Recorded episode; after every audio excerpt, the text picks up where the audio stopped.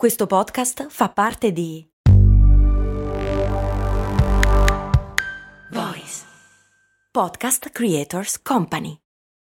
Apre un certo languorino. Ovviamente non panino. No, no, no.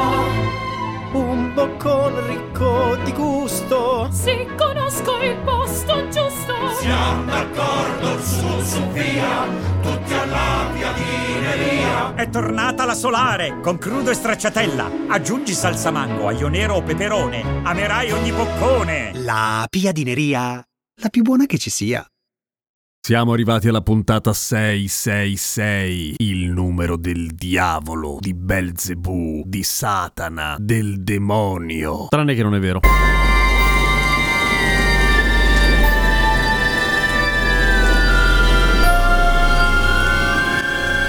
Adiós, no ligó, muera, müşteri dikna, narip koyar, nuklat nuksak ne malevi servale sere devolo sove lo pati de valde dostak, muagrafene monugin, anata savib, urginata susda semue osiu. Cioè sì, è il numero della bestia, ok? E, e quindi del diavolo, ma in realtà no, cioè nel senso, la prima volta che viene fuori la questione del 666 come numero satanico, viene fuori nel libro delle rivelazioni di Giovanni, che è un libro di trip incredibili, visioni pazzesche di Cthulhu, anche se ancora non si chiama Cthulhu, però insomma, robe veramente brutte che sembrano uscite da i peggiori incubi di qualcuno che si è calato qualcosa di fortissimo e vede davvero davvero i mostri e a un certo punto, anzi in un sacco di punti a dir la verità, viene citato il numero 666 e anzi vi leggo passaggio della Bibbia, ho sempre sognato di farlo. Nessuno poteva comprare o vendere se non portava il marchio, cioè il nome della bestia o il numero che corrisponde al suo nome. Qui sta la sapienza. Chi ha intelligenza calcoli il numero della bestia perché è un numero d'uomo e il suo numero è 666. Non è vero, 666 nel libro, però faceva più figo detto così. Quindi, che cazzo è il numero 666? Perché è il numero della bestia? Chi è la bestia soprattutto?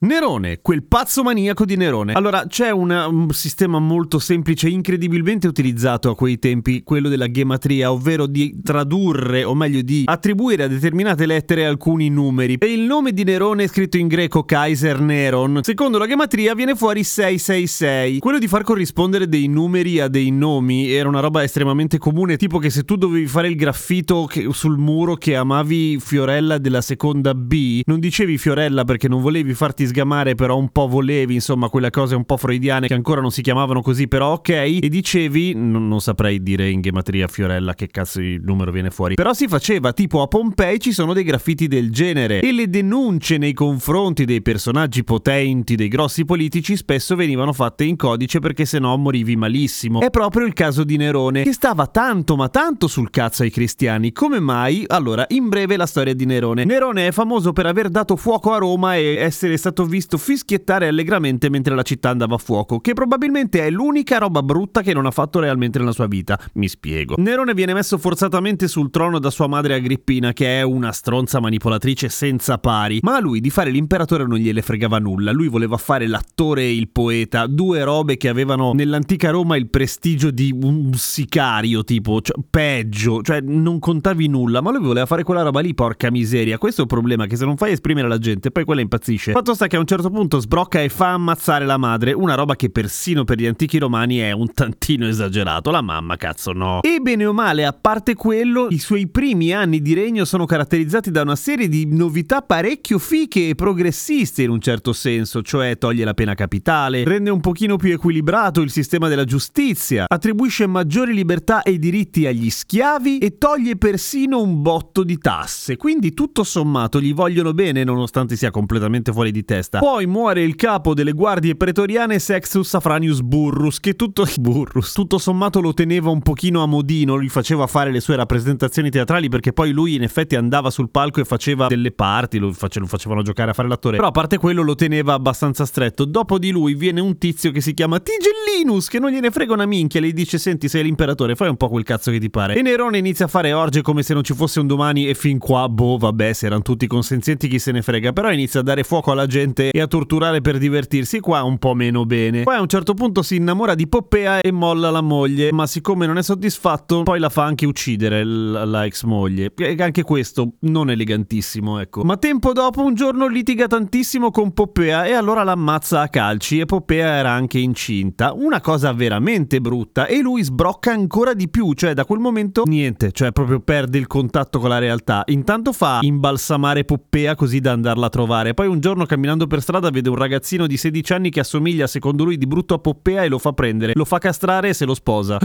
Creepy as fuck. E come se non bastasse ogni tanto lui stesso si traveste da Poppea e interpreta Poppea incinta a teatro e immagino che cringe fra il pubblico. Ma nessuno poteva dire nulla perché era Nerone che è un imperatore pazzo. Poche cose sono più pericolose di un imperatore pazzo ai tempi dei romani. Poi a un certo punto Roma va a fuoco, ma non è vero che gli dà fuoco lui in realtà e tantomeno gode particolarmente quando va a fuoco. È completamente fuori di testa ma non è scemo, è comunque la sua città. In quei giorni era anche fuori città, lo chiamano, lui accorre. Fatto sta che Roma ai tempi era fatta come molte città anticamente di baracche di legno un po' affastellate a cazzo, per cui dura tipo una settimana l'incendio, non riescono a fermarlo e viene rasa al suolo la città. E allora lui cosa fa? La ricostruisce e la ricostruisce pensando a, appunto che non deve più succedere una roba del genere, per cui fa tipo le strade molto larghe per evitare che gli incendi si propaghino, eccetera. E mentre ci sono una marea di sfollati in giro, ecco lui addirittura apre le porte del suo palazzo per accogliere gli sfollati, per cui pazzo sì, però con dei barlumi di simil bontà. Ma fra le varie migliorie che vorrebbe apportare a Roma c'è anche una sua statua gigantesca. E siccome ormai Nerone sta un po' sul cazzo a tutti, iniziano a dire: Senti un po', ma non è che questo scemo ha dato fuoco alla città per potersi ricostruire sta cazzo di statua enorme? Lui panica fortissimo e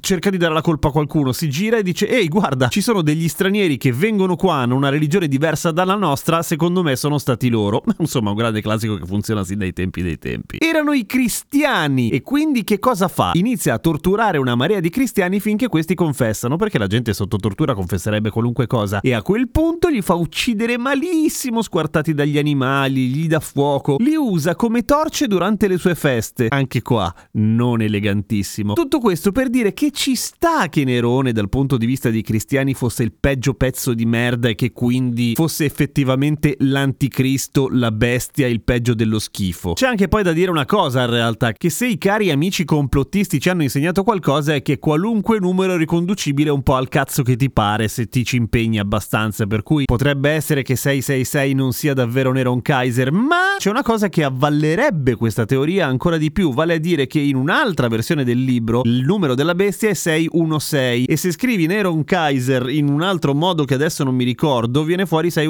per davvero, per cui potrebbe proprio essere che sia Nerone quello stronzo e che lo dicessero in codice anche se ormai Nerone era morto da tempo. Come muore Nerone a questo punto vi racconto anche il finale, succede che a un certo punto lui decide di alzare le tasse in Gallia perché sta spendendo veramente tanti soldi per farsi i cazzi suoi. Chi deve alzare le tasse in Gallia è Gaio Giulio Vindice, Vindex per gli amici, anche se suona come il nome di uno spray per pulire i vetri. E Vindice dice no, io non alzo le tasse, hai rotto il cazzo, anzi sai cosa? C'è anche Galba dalla Spagna che mi vuole dare una mano. E Galba col cazzo che voleva dargli una mano, non voleva mettersi contro Nerone, dice ma che cazzo, solo che ormai è troppo tardi. E Nerone dice ah sì e io vi ammazzo. E Galba a quel punto dice ah sì? Vabbè senti vaffanculo. Allora a questo punto la guerra te la faccio per davvero. E i due attaccano Roma. E ovviamente Nerone a quel punto sta sul cazzo così tanta gente che effettivamente lo abbandonano tutti e lo ammazzano. Anzi a dire la verità quando arrivano le guardie per ammazzarlo lui in qualche modo riesce a rubare un coltello una lama qualcosa e si ammazza da solo e come si ammazza come farebbe uno come lui cioè piantandosi un coltello in gola e pare che le sue ultime parole famose che a me piace immaginare dette fra le bolle di sangue in una bocca insanguinata, denti rossi, eccetera, sono state troppo tardi. Non gli mancava certo il senso del dramma, quello lì. Fuori di testa, ma comunque spettacolare. Quindi 666 non è il numero del diavolo, è semplicemente il numero di uno stronzo di proporzioni galattiche con dei momenti di lucidità in cui ha fatto delle cose buone, che non è mai una cosa bella quando dicono che ha fatto anche cose buone, perché di solito è veramente uno stronzo. C'è da dire che però i romani hanno una giustificazione, erano tutti completamente fuori come i balconi perché usavano le tubature di piombo, per cui probabilmente erano tutti intossicati, vedevano le cose impazzivano male. Per cui, caro amico metallaro che indossi magliette di dubbio gusto con scritto 666, sappi che in realtà stai inneggiando a un brutto, brutto, brutto politico di un sacco di tempo fa e mica al diavolo. Seguitemi su Instagram, a domani con cose molto satà umane.